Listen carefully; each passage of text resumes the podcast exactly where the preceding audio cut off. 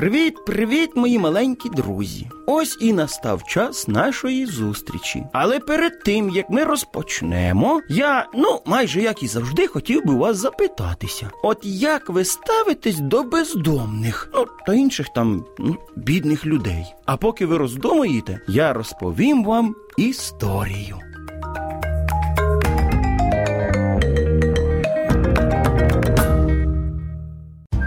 Ця історія про хлопчика Вадимку, в якого виникло незвичайне питання. Мамо, а хто такі бомжі? Це ті люди, в яких немає де жити, і вони живуть просто на вулиці. А чому в них немає де жити? У кожного ж повинна бути домівка. Синку, розумієш, не все так просто в нашому житті. Деяких виганяють з дому, і вони починають жити на вулиці, а деякі ведуть неправильний спосіб життя, наприклад, курять, п'ють, і аби знайти на все це гроші, продають все, що тільки можна. А деяких людей можуть просто обманути забрати житло. Мені так шкода їх. А чому люди їм не допомагають? Розумієш, в наш час мало хто звертає на таких людей увагу, бо безпритульні дуже часто обманюють. Обманюють? А навіщо їм це? Як я тобі й говорила, деякі стають безпритульними через те, що курять або п'ють, а їм на це гроші ніхто не буде давати. От вони і просять нібито на хліб, а купують горілку та цигарки. То безпритульним взагалі не потрібно допомагати. Потрібно, але в той же час потрібно переконатися, що гроші не підуть на горілку або цигарки. А як це зробити? Вони ж не будуть про це казати.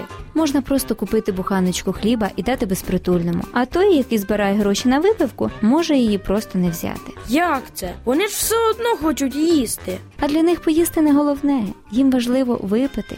А ще як можна зрозуміти, навіщо їм гроші? Подивитися, який вони мають вигляд, адже людей, які полюбляють випити, не тяжко визначити. Матусю, а давай ми сьогодні підемо і допоможемо безпритульним. Давай. В мене є багато іграшок, якими я вже не граюсь, і я міг би віддати їх діткам. Тоді збирайся і приготуй усе, що можеш віддати. А я переберу свої з татом речі. Коли всі речі були зібрані, Вадимка з мамою пішли до автостанції, під якою доволі часто збиралися нужденні і бомжі. Слід зауважити, що серед тих людей були навіть і дітки. І коли вони отримали іграшки і одяг, то були дуже щасливими. А повертаючись додому, наш Вадимко і каже мамі: Мам, я такий щасливий, що зміг їм допомогти. Вони були такі раді. Мені дуже приємно це чути, адже щира допомога повинна приносити такі почуття. Я хочу тепер не збирати вже непотрібні мені речі, а віддавати. Адже так здорово робити життя іншим, хоч трішки щасливим. Малята, не будьте байдужими до нужденних. Допомагайте тим, хто має потребу. А мені напишіть, як ви допомагаєте тим, хто цього потребує. Чекатиму ваших листів за звичайною і знайомою вам адресою. Місто Київ 04071, абонентська скринька 36. А нам вже час прощатися. Приємних вам снів.